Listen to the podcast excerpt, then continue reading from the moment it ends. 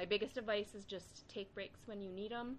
Don't be afraid to say no to things. Sometimes you have to.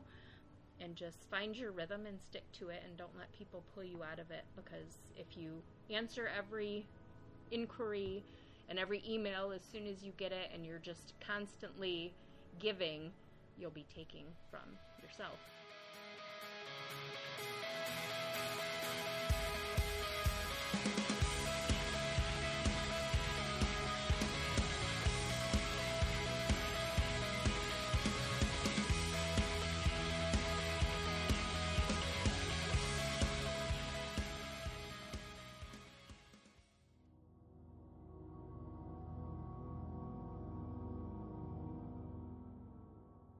Welcome to the Juxtaposed Journeys podcast. I'm your host, Eric Spitz, and in this episode I talk with Jen Carpenter. Jen is the owner of Dead Time Stories, which is a brick and mortar bookstore in Lansing, Michigan that features true crime, horror, and hauntings featuring many different Michigan authors and cases. The store just celebrated their one year anniversary two days ago on October 16th. In addition to running Dead Time Stories, Jen is the author of Haunted Lansing and the Serial Killer Chronicles of Battle Creek, and she's the creator of a Festival of Oddities, which takes place in Charlotte, Michigan. And she's the host of the true crime podcast, So Dead. Speaking of which, both So Dead and Juxtaposed Journeys have been nominated for Best Local Podcast in City Pulse's Top of the Town contest. A link to the ballot has been provided in the show notes, so please make sure to cast a vote and help support all of the wonderful people and businesses in Lansing. Voting closes on October 26th.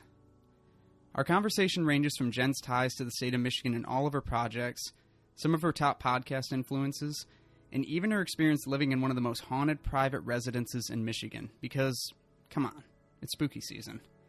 So get ready to hear about many true crime centered events in Michigan from the Scream Queen herself as you listen to Jen Carpenter's journey with Dead Time Stories. All right, so welcome to the Juxtaposed Journeys podcast. And first of all, thank you so much for taking time out of your busy evening to sit down and chat with me tonight. Absolutely. Thanks for having me. Of course. So, we are in the midst of spooky season. So, we are here to talk about all things spooky, and I'm so excited for it. And I know that shouldn't be too difficult considering everything that you do, but I'll start with focusing on Dead Time Stories. And for all the listeners out there, Dead Time Stories is a brick and mortar business in Lansing that features true crime, horror, and hauntings featuring many different Michigan authors and cases. Can you start by talking a little bit about Dead Time Stories and what inspired you to start that venture to begin with? Absolutely. So, books and stories have always been a huge part of my life. I've always loved to read. I've been writing since I learned how, writing stories and poems and books and all of that. So, you know, the I was a big Stephen King fan. I still am. I, I don't have as much time to read these days, but I was a big Stephen King fan. Read a lot of his books, like you know, preteen, teenage years, and I fell in love with this idea of you know having my little a little bookstore, you know, in a little cute little town on the East Coast somewhere, you know, in Maine or something. kind of needful things inspired. And so that's just always been, you know, like the dream. Someday when I retire, I'll go do this. And meanwhile, you know, through all these other avenues, I've kind of built this, you know, I call it my evil empire. Um, through all these things, and they're all, you know, true crime and paranormal related. And so an opportunity arose almost exactly a year ago. This time last year, the memories are popping up for me on Facebook about getting ready to open Dead Time Stories. but a friend opened a new space for her retail store, and she had some little spaces in the basement, and she offered me one of the spaces to kind of do like a weekend pop up shop. And I was like, well, you know, what what would I do? And I was like, well, I've always wanted a bookstore. You know, maybe I'll do like a cute little used true crime. I'm big into supporting local authors, and I have a lot of friends in the local author community. So I was like, you know, maybe just a, a little pop up and, you know, use true crime that's all related to Michigan and used paranormal, and then these local authors, and we'll just have this cute little, you know, little thing going and I didn't really expect for it to take off the way that it did and as quickly as it did but we quickly found ourselves needing more space and little did I know at the time because I didn't really look into this it was just what I wanted to do so I did it but I'm pretty sure that we're the only true crime bookstore that there is and I think that's why it's so popular. You know we're not a huge shop. I I personally go into a bit of panic attack mode when I walk into a bookstore that's just like floor to ceiling books. Too much to look at. Oh yeah. Kind of kept this more of an open concept, very specialized and even though we're not, you know, huge, we get people coming from all over the Midwest to visit the shop. So it's been really great. No, that's so cool, and I love the aesthetics of the shop personally. It definitely has its own charm to it, and it's it's not overwhelming. It's a good size. You can kind of walk around and, and browse the different sections and find just so many different assortments of things. I usually just get stuck in the DVDs in the corner and stuff like that. So you got a good little selection there. yeah, and so between your books, Haunted, Lansing, and the Serial Killer Chronicles of Battle Creek, the Demented Mitten tours, and some of the people and areas talked about on your podcast, So Dead, you clearly have some strong ties to the state of Michigan. So can you talk briefly about your overall connection with the state? I mean, it's it's where I've lived my whole life. So I'm from Lansing. I grew up in Lansing. I live a little bit outside the city now, but it's it's just always been home. And you know, when you're a kid, you dream of like growing up and moving away. And yeah. now it's like I just couldn't even fathom it. You know, maybe someday I'll winter down south or something. but that would be about it. You know, I I love living where I live. I love the seasons. Fall is my favorite, obviously. but yeah, I just it it's so important to me. You know, it it always boggles my mind when I hear about something because it's very easy to say, you know, oh, nothing ever happens in Michigan, but a lot of stuff in Michigan and there's so much history that I feel like has gotten lost and has gotten, you know, pushed to the side because maybe it's, you know, especially the stuff that's more on the unpleasant, so the true crime and things like that. But it is important history, and so I do like being able to focus on that because I think that it's, you know, I've, I've seen with people that it's very much you can connect with a story more if you can picture it. I've been there. I know that city. I know that town. So for me, you know, true crime is so big right now and it's something I've always been into, but for me keeping the focus on my hometown and my home state is kind of what sets the the stuff that I do apart a little bit from just kind of that big catch-all true crime community. So true, and that, that's what I love about it. I was just actually digging through the the So Dead podcast and listening to the different episodes, and yeah, so many different interesting stories there that I never knew anything about, and just kind of digging into that. And it's it's really interesting. And actually, I was just listening to another podcast yesterday, Monsters Among Us with Derek Hayes, and he he had a random fact in there that I found really interesting because there was a some sort of study or something that was done recently, and they were listing the top 10 most paranormal states in the U.S. And apparently, Michigan is in the top 10. But oh, I believe it. Yeah, he had some like his personal issues with the how they came to that conclusion and stuff because he almost thought it was like a popularity contest with you know who's reporting stuff and it comes down to actually who's reporting and witnessing things so i get it but at the same time it it still excites me because i'm just like yeah top 10 you know yeah absolutely absolutely so, in addition to your books, Demented Mitten Tour, and podcast I mentioned previously, I know you're also the creator of a Festival of Oddities, which is a day long celebration of all things weird and macabre. How has the festival progressed since starting back in 2019, and how was the turnout of this year's event back on September 4th? You know, I am not an event planner. I, I mean, I guess I am now, but it was not something I had ever done. It was very much stemmed from the idea that, you know, through the work that I've done, I've met just the nicest, best people. And yeah, it's spooky season, but like we've got bills to pay all year long. You know? like, the best artists and authors and creators and so when Haunted Lansing came out, which was actually in 2018, it says 2015 on Google, and I don't know why. I can't figure that out. It was 2018. When that came out, we did a big release party for it and we had just you know i had a handful of vendors that were artists that make you know baby doll head candles and sell spooky art and things like that and we had like two food trucks on the lawn it was just a very small event but it was a huge event we opened it up to the public so many people came and that told me that you know there definitely was a place for something like that on a bigger scale so 2019 was our first year. the venue where we had the first festival was not the best of fits, in part because of the number of people it can hold versus the number of people that showed up. So we change venues for 2020. We do it out at the Courthouse Square Museum in Charlotte. And of course, you know, never would have predicted that a global pandemic would come in Right. and join the party.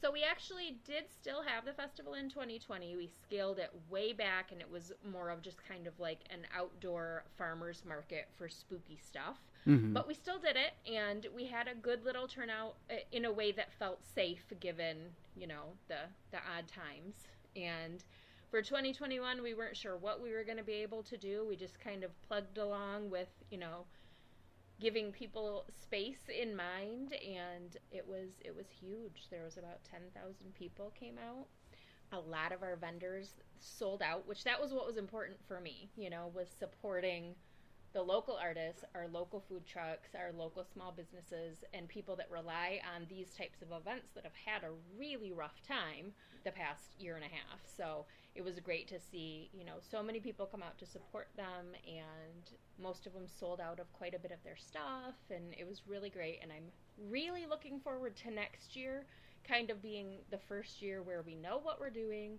we're set in our venue and we don't hopefully have to worry quite so much about covid for next year hopefully No, so true. And I I find it so funny too because Festival of Oddities came up in my conversation with Colt Slee on episode three of this podcast, actually, because I was interviewing him about everything he does with Oddly Ends and uh, Paper Ephemera. Yeah, the name was escaping me. Yeah, because that's primarily what he does with Oddly Ends, and so I thought it was just funny the full full cir- circle there we had going on right there because I know he's previously involved as a vendor and everything. Yeah, so I guess the festival was supposed to take place in Charlotte in 2020 until it was scaled back. Was that the original intention? Yeah, yep. So we we had the Courthouse Square Museum. We had a good relationship with them. The museum manager is fantastic. She is great to work with. It is considered a paranormal location. It's been it's it's in Haunted Lansing and it's been in other books and featured in paranormal investigations and things like that. So we worked with them through Demented Mitten Tours. So we already kind of had a relationship there. More flexibility, more space, and a great staff that is able to support this type of event. So yeah, we had that lined up real quick. So we kept the same location. We just kind of stopped taking vendors. You know, they pack quite a few vendors in there for other events, and we just scaled it way back. We gave everyone the option to, you know, roll over to the following year if they didn't feel comfortable coming. And so, in a space that for Frontier Days, for example, which is the weekend after our event, they fit almost 200 vendors. And in 2020, we did like 35 just because we wanted so much open space for people to be able to, you know, keep their six feet of distance and that. But yeah, we just we just did it smaller and we removed you know we had planned for like carnival games we had a special guest planned to come that would have brought in a pretty big crowd. He's actually going to come next year now which i'm excited about. And we you know we told him that you know we just didn't think it was a good idea adding things that were going to draw a lot of people in so we just made some changes but we still we still rolled forward with it for 2020 Nice, that's awesome. And yeah, I had so many friends on Facebook just posting about being at the Festival of Oddities and just having a blast and stuff. So it looks like a lot of people, you know, went out and just had a great time. So that was really awesome to see. It was a lot of fun this year. And then, you know, a lot of people. So we have specific people that come out. We have Sicken and Scurvy, which is a clown show, like hmm. spooky clowns. They come out. They've been out the past two years. And this year we had some haunters from Awaken Haunted Attraction, which is down in Leslie, come out and walk in the grounds. And then some people just show up in costume, which is really cool. but the, the one that was for sure the most popular was the Plague Bird, like a plague Oh, doctor. yep. And he just kind of walked around the square all day long. Oh, wow. Kind of like, oh my gosh. you know, given the times, it was kind of eerie, but yeah, it was. It was. Yeah, no, definitely. And it's funny because I always thought those masks and everything and the aesthetics of them were always really weird. And then almost just the truth behind the origin of those masks is even weirder when I found out actually the reason for the design of them and stuff like that. So that's, Yeah, yeah, they're pretty nuts. yes. I'm sure you've seen this plague doctor get up at some point before, but just in case you haven't, one accessory is a mask that has a bird like beak protruding from the end of it, measuring roughly 6 inches in length. This unsettling design actually served a purpose, as the beak was stuffed with aromatics such as lavender, dried flowers, or peppermint. These items were believed to counteract any of the bad or evil smells of the plague, and would prevent those who wore the mask from getting infected. The exact origin of the plague doctor uniforms are a bit unknown. It was originally believed the uniform was first used during the Black Plague, but other experts believe it came several centuries later for another plague that was happening in Naples and Rome. Either way, the plague doctor uniform gives off very unsettling and ominous feelings today, and serve as a symbol to a dark time in our history. The Festival of Oddities is truly the perfect place to wear something like this but yeah, speaking of the the paranormal that you roughly brought up earlier, I was doing some digging around on your website and I stumbled across a series of blog entries entitled "A Haunting in Grand Ledge," which recounts strange experiences you and your family had in the five years of living in one of the most haunted private residences in Michigan. Yes. And I, I I'm a sucker for anything paranormal, so I just had to ask. Can you give a brief overview of that experience and some of the most paranormal experiences you ever had living there? Sure, I can say too. You know, it's very easy to and I do it. I do it to most people. I say that I don't believe ghost stories unless they're mine. it's very easy to write things off and say, oh, that didn't happen, or oh, you're making that up, or oh, you have an overactive imagination. I definitely have an overactive imagination. But we have been out of that house for, it'll be four years next month and I look back on it now almost kind of like an abusive relationship. Like, I cannot believe we stayed there. I cannot believe we put up with that. And living in a house that does not have paranormal activity, I'm more sure than ever that that house was just it was just off the charts. I've never experienced anything like it. So we moved into the house in 2012 and it's not, you know, you think Grand Ledge if you're not familiar, or even if you are, you're probably picturing like some house, you know, set back off the road, maybe on a dirt road in the country. It's not. It's right on Saginaw Highway. It's so close to the road that when plows would go by in the winter, big chunks of ice would hit my bedroom window. Like it is right. It's just when people find out where it is, they're like, "Oh my god, I can't believe it's the house." we moved in in 2012. It's an old farmhouse built in the 1920s, and prior to that, it was part of the farmland of the house next door. So there was actually like an old barn and a chicken coop on the property that were older than our house itself. Our house didn't get built until they broke up that farmland into several different parcels in the 1920s. So hmm. here's the frustrating thing, right? Like the paranormal activity started almost immediately. I did a ton of work to the house before we moved in. My husband was in the army at the time. He was living in Texas at Fort Hood. And so it was just me. I would, you know, be there late at night painting and doing all this stuff. And sometimes I would let it get a little too late. And I could always tell when it was midnight. It was almost like an iron curtain, like fell down around the house. It felt suddenly so secluded. I felt so anxious and unsafe. And I would go to leave, but I was even more afraid to go outside. We had this huge yard.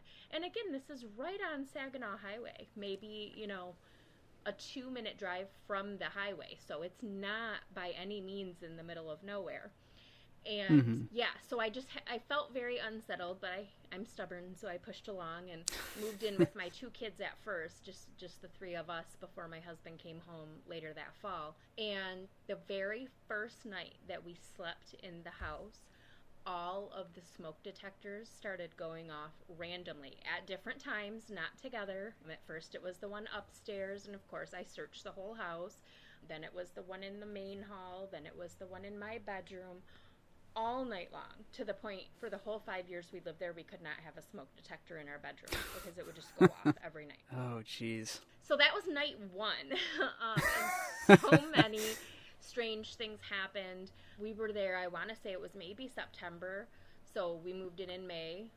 So it was just a few months after we moved in And one morning I woke up and there were footprints at the end of my bed. They looked like wet footprints, but they weren't wet. Ooh. I got like human. It, there, I took pictures of them. There is no mistaking that they were human footprints. I had to mop them up off the floor.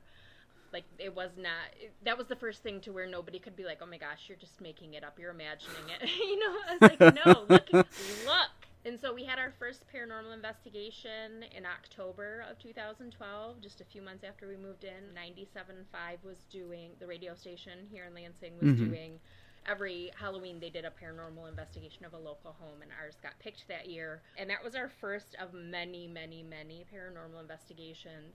Leading the team that did the most investigations, which they're based out of Detroit. They've been to Gettysburg. They do all kinds of places. And they said that it was probably the most haunted private residence they'd ever done in the state of Michigan. And it wasn't just the house, it was the whole property, which then I understood why I always felt so uneasy outside just like I did inside. But this isn't a movie, you know, so it's not like our house is so haunted. And I go and dig through old newspapers and find that a whole family was murdered there. It just it, it does not work that way. We never got an answer as to why. The investigations, they'd get tons and tons of evidence, but the historical research that was done by these groups, and then I've done my own since then. That's kind of my thing now. There, it, there's just nothing out there, and it's so crazy to me because we never got answers as to what was going on. Just that it, it definitely was a very paranormally active location. No, that's really interesting, and I'm, I'm actually really glad you brought up that I guess common trope in, in horror films to where there's so much activity happening in a house, and then they dig through old newspapers in an attic or something, and they're just like, "Oh, look, turns out an entire family was murdered here," and then they look Right. more into it and stuff. But yeah, that's bizarre. You have no uh, no major answers on that. Yeah, and it's actually funny because I I actually did have a situation like that just happen very recently. So I've said before, it's very easy to take a site like you know it was part of our tours and it's in haunted Lansing, the site of the Bath Consolidated School, so the site of the Bath School Massacre. It's very easy to say, okay, well this school blew up and all of these people died, so of course it's haunted. Let's go investigate it. That's easy to do. It's harder to take a place like our old house that is super paranormally active and figure out the reason why. But I had an event very recently at a local tavern, and I was there doing like a pop up for Dead Time Stories, so I was selling books. And as I was pulling up, I realized, I, and I wasn't unfamiliar with the location, it's right downtown, I just had not been there yet. Mhm. I was pulling up, and I was like, oh man, this is where that thing happened. There was an article that I found. I was researching something else, and I found an article, uh, several articles actually, from the Lansing State Journal in the 1940s and 50s about this really awful, like grisly crime that happened there. So bad that I wouldn't talk about it on the podcast. Like, there's not a way to cover the story that wouldn't just be heartbreaking. It's it, it is interesting, but not Hmm. not in a way that it's a story that you would like tell people. So I never told Right. anyone about it. I never wrote about it. I never talked about it. But this happened in the alley alongside that bar. And so I was like, "Oh my gosh, this is where that thing happened that I, you know, I've never told anybody about it." So I was there for a couple hours doing my thing and towards the end of the night, the owners came up and they said, "You know, we're having a paranormal investigation here tomorrow night because this place is so haunted and they started telling me about all these things that are happening. And i got to have that moment. I got to go i know who your ghost is. And i got to like pull up these old newspapers because it's all digital now right? Um, you don't have Mhm. to go to the library and go through dusty boxes. I got to pull up actual like articles and show them like this awful thing happened here. And that's why you they thought specifically that they had the ghost of a little boy before I told them that that's exactly who had been killed right in the alley outside the building. So, Hmm. yeah, I got to have one of those moments and it was so cool. I, I love those different moments where it just it's it's like perfectly placed where like I actually know the answer to this and like you just jump right in. no, that's hilarious. And I know you mentioned Stephen King earlier, but do you have any other, I guess, top authors, podcasters, or anyone in the true crime realm that's a big source of inspiration for you? Yeah, I mean, by and large, if we're talking about podcasting, it's my favorite murder. It's the Okay. first podcast I actually ever listened to. And at the point that I started listening to it, I had already been doing the tours for, you know, a year and a half, two years. Haunted Lansing had already come out. I was late to the game starting to listen to it. It was actually through doing those things that someone mentioned it to me, and I was like, oh no, I should check that out. And just the way that the stories were approached, there's obviously a heaviness to true crime Mm-hmm. that I feel is best balanced out with some lightness as well. Not Mhm. necessarily, obviously, in the true crime stories themselves, but in the conversations before you get into it, after you're done telling the story. I really loved their style, and so that was the first. People at this point were already telling me like, "You should do a podcast," and I was like, "I no, I hate my voice. I hate my Michigan accent. There's no way." But through listening to them, I was like, "Oh, it doesn't have to be perfect. You know, they mess up. They make fun of themselves. They make corrections. It doesn't have to be this perfectly polished thing. It's okay." To just be you and tell interesting stories about the things that you are interested in and people will want to listen. And so, without them, I definitely wouldn't have even considered starting So Dead.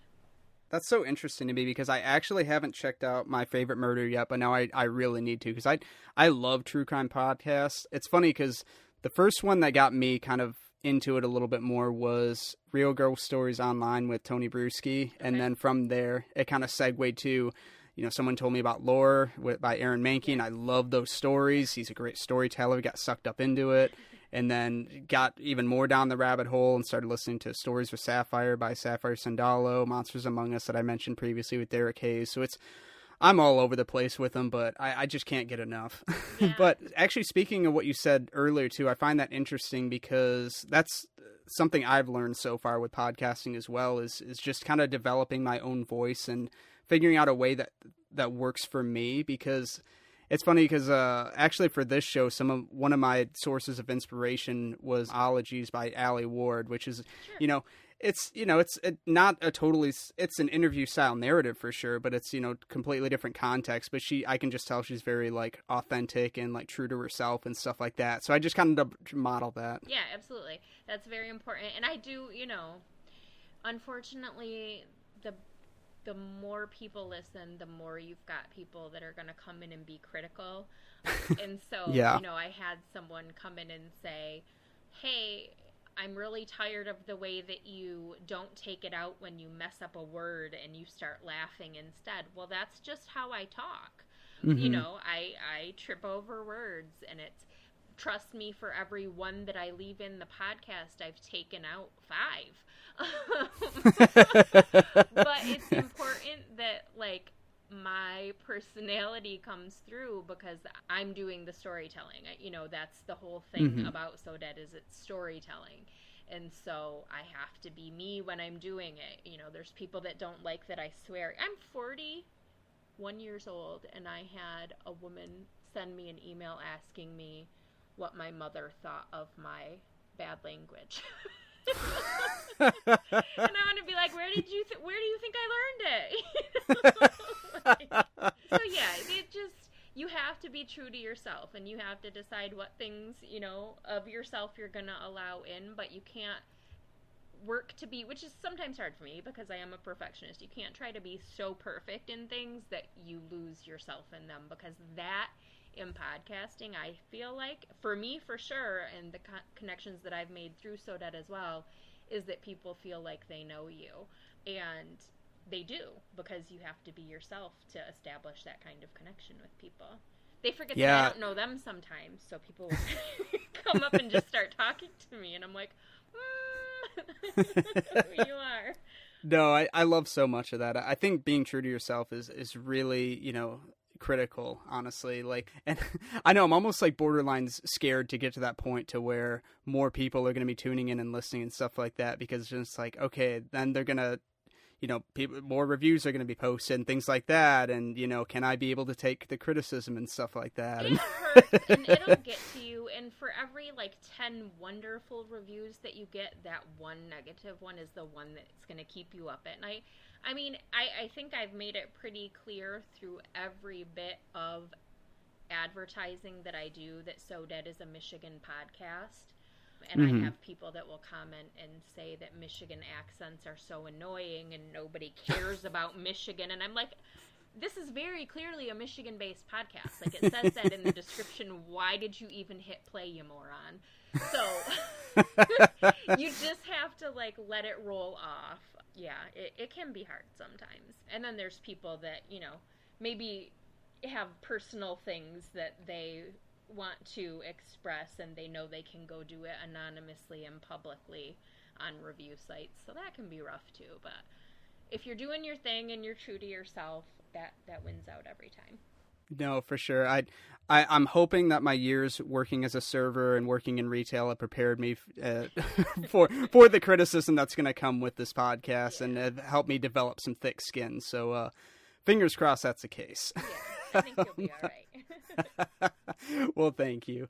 Now, um, between writing books, running a business, hosting a podcast, and everything else you do, do you have any piece of advice for managing all of those endeavors? Like, do you designate time during the day for writing or during the week for editing the podcasts, etc.? I will be honest with you in saying that I am still struggling to find a balance. You know, I worked a 8 to 5 job for 13 years and I just left it this spring, this past spring. So, all of the podcasting and all of that was done, the tours, that was all done in my time off. So, I was working, you know, 60 to 80 hours a week easily now I am my own boss and I love it so much, but I work more because when I get an email, I feel like I always have to answer it. And even if the store's closed, I need to be doing X, Y, and Z. The most important thing is, and I'm I'm trying so hard to get there myself. You've got to set boundaries and you've got to stick to them. Mm-hmm. I'm not answering emails after this time, no matter what.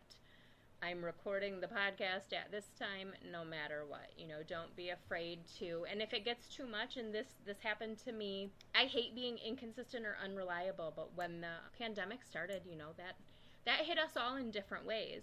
And I was really struggling emotionally. I was watching New Girl all day long cuz I just wanted to like live in this like happy carefree and I didn't want to be researching true crime. So I just was honest and I said, you know, I'm sorry. I need to take a break, you guys. I need to get my head on straight and find a way to dive into this dark stuff when the actual world we're living in is now even more frightening than that. So yeah, you just you take breaks when you need them and you do what works for you and as long as you set those expectations with people. So Dead started out as weekly nonstop and I, that was not sustainable for me. So now it's every other week, a season that starts in the spring and ends in the fall with a couple breaks in between. And do people wish I would go back to weekly, year round, nonstop? Yes, but I have to do what's right for me and my family and being able to make all these other things fit. Because I don't know what's going to happen when we're able to op- open the tours back up. I'm hoping by spring we'll be able to get back to those, but that's going to add in a whole new layer of trying to be in 90 places at once. So, um, yeah, my biggest advice is just take breaks when you need them. Don't be afraid to say no to things. Sometimes you have to, and just find find your rhythm and stick to it. And don't let people pull you out of it because if you answer every inquiry and every email as soon as you get it, and you're just constantly giving, you'll be taking from yourself more than anything. So so many great pieces of advice there, honestly. And balance is something I'm still trying to learn myself too. I feel like most of the time I bite off more than I can chew, and I have a hard time saying no. So those are kind of my my vices for sure. But uh, yeah, no, I, I think blocking out time is, is definitely important too, and that's something I've I've started doing myself lately too. Saying you know at when this when this time comes, I'm going to start doing this or stop doing whatever I was doing. I'm going to take a break. I'm going to do this and and actually, yeah, speaking of which, I think that's something the pandemic taught me as well is to scale back, like recognize when I'm starting to burn out or just getting very overwhelmed and like, okay, take a break. And it makes a world of difference. So it's something I've been really trying to implement, you know, in my daily routine. So yeah, no, great pieces of advice there. Getting back to Dead Time stories, I've seen several times in the past, and seen your posts on Facebook. I see that you'll sometimes do special events or book signings with local authors. Is there anything exciting on the horizon of future events or book signings for Dead Time stories at this time? So we came out pretty strong with those in the beginning. You know, we were doing like a book signing every weekend and they were going great. And then, gosh, I want to say we were open for maybe a month before we were offered the suite next door to Dead Time Stories. And so we kind of stopped doing the author events for a little bit so that we could get the new shop, the Screamatorium, opened next door, which is more like gift items and novelty items and toys and treats and stuff like that. And then by the time we were open there and ready, the pandemic had ramped its way back up to where, you know, trying to squeeze a bunch of people in didn't feel like a good idea anymore. So we haven't really gotten back to that kind of stuff. So October 16th was our one year anniversary. So, you know, we, we do like some specials and some sales and stuff like that. But October 30th is our first real author event again. We're still kind of trying to figure out what everything looks like, but there's going to be a lot of fun stuff going on down in REO Town. I believe the Artists Umbrella is going to be doing some performances, and Vintage Junkies, which is my neighbor across the street, is going to be hosting an artisan market. And I've gotten some local authors that are going to come in and sell and sign copies of their books on October 30th. So REO Town is going to be a fun little place to swing through during the day on the 30th of October. But that's really going to be our first event with authors again since we stopped doing them in the early spring. No, that's so awesome. Well, now I know where I'm going to be on October 30th, so. Yeah, so. awesome. Now, is there anything I forgot to ask about that you want to touch on before we get into plugins? I really can't think of anything. Perfect. All right. Summarized uh, everything going on in your life right now. Yeah, yeah. I try. awesome. So, where can people find more information about Dead Time Stories and anything else you want to plug? I wish that I could say I had a wonderful website up for Dead Time Stories. That's another thing. the main thing there is that I know with my schedule the way it is that I would be terrible about shipping. But we're going to get it up and running by the holidays for sure. So there is a website. It's deadtimestories517.com.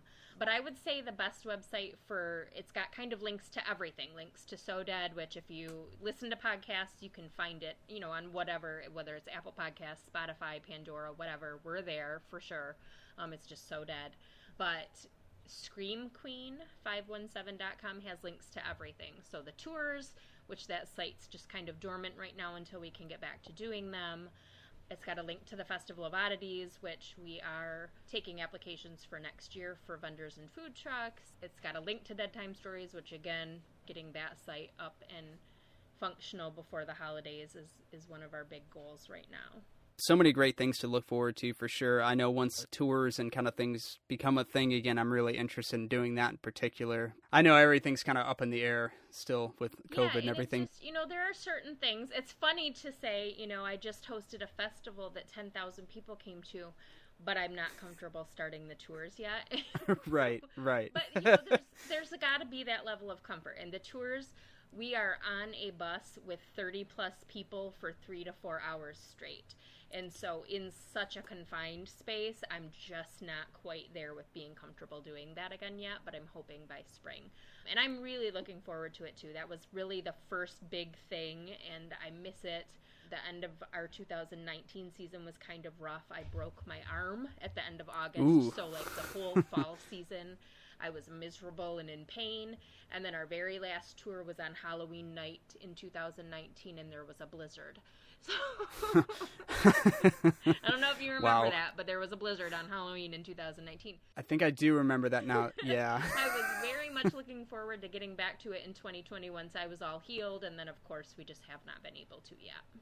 Well, I will be looking for the updates on that and obviously post all the links and everything in the show notes for for everything you just plugged there. But no, once again, I mean, thank you so much for taking the time for this. I've been slowly working through the the So Dead episodes. I've been enjoying more about Michigan-based true crime and dark history. Yeah. And like I said before, I love visiting Dead Time Stories I get the chance to check out some of the books and DVDs and love the atmosphere and the aesthetics of the store and just being able to catch up whenever our paths cross. So Uh, yeah, so wish you the best in all of your future projects. Thank you. You as well.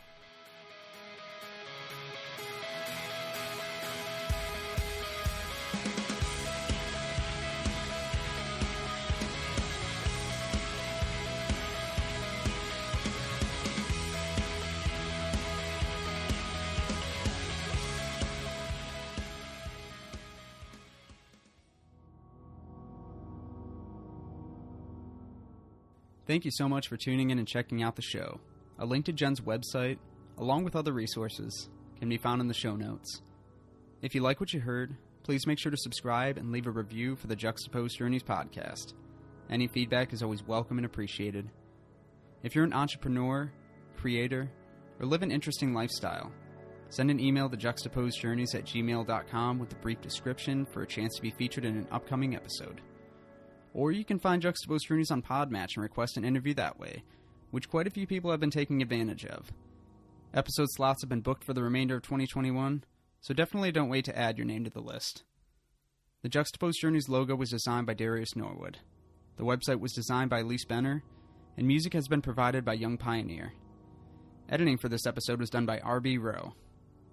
Final mixing and interviews are conducted by yours truly, Eric Spitz. Thank you for listening, and remember to never stop exploring.